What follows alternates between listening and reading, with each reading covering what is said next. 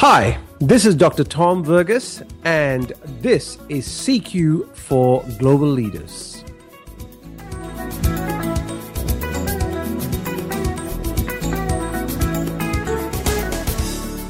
Yesterday, a friend of mine passed away in Kuala Lumpur. He succumbed finally to liver cancer, and his name was Francis Lai.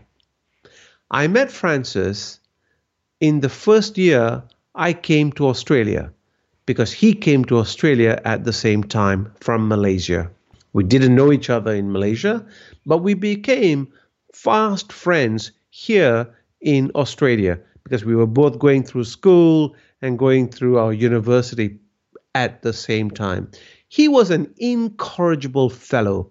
He was one of the people who was always the most enthusiastic and the life of the party.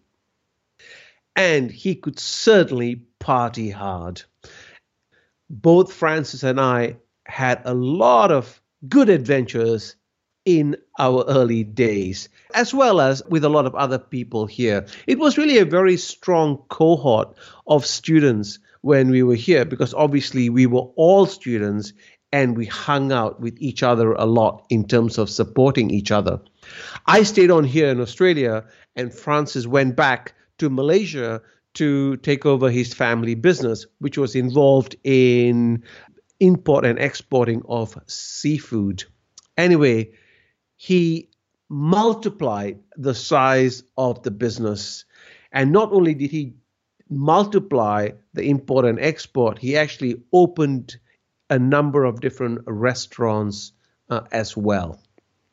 So, you know, really his energy, his enthusiasm, his effervescence for life was just very, very powerful in terms of really kind of making a difference on the planet. Now, what's the relevance of that for us as global leaders. We need to have an appreciation that our time on this earth is limited. I know when we are much younger, we probably look at our lives and think we have so much time.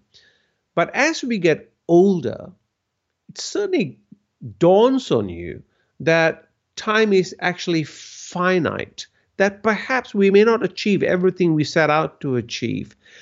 And what are the things we really want to focus on? What is it that we are best at?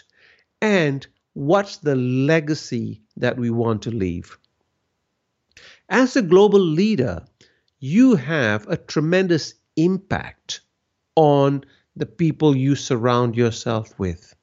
So I think it's important to consider what is it you want to do, what is it you want to leave behind, and how is it that you want to be remembered when you leave this earth. I want to finish off with a poem that I think Francis would have really enjoyed and how I think he would have wanted us to think of him. It's a poem by Mary Frye, who's an American poet. And she said, Do not stand at my grave and weep. I am not there. I do not sleep. I am a thousand winds that blow. I am the diamond glints on snow. I am the sunlight on ripened grain. I am the gentle autumn rain. When you awaken in the morning's hush, I am the swift, uplifting rush of quiet birds in circled flight. I am the soft stars that shine at night. Do not stand at my grave and cry, I am not there, I did not die.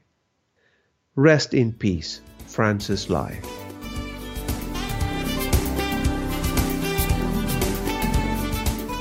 You've been listening to CQ for Global Leaders with me, Dr. Tom Verghese.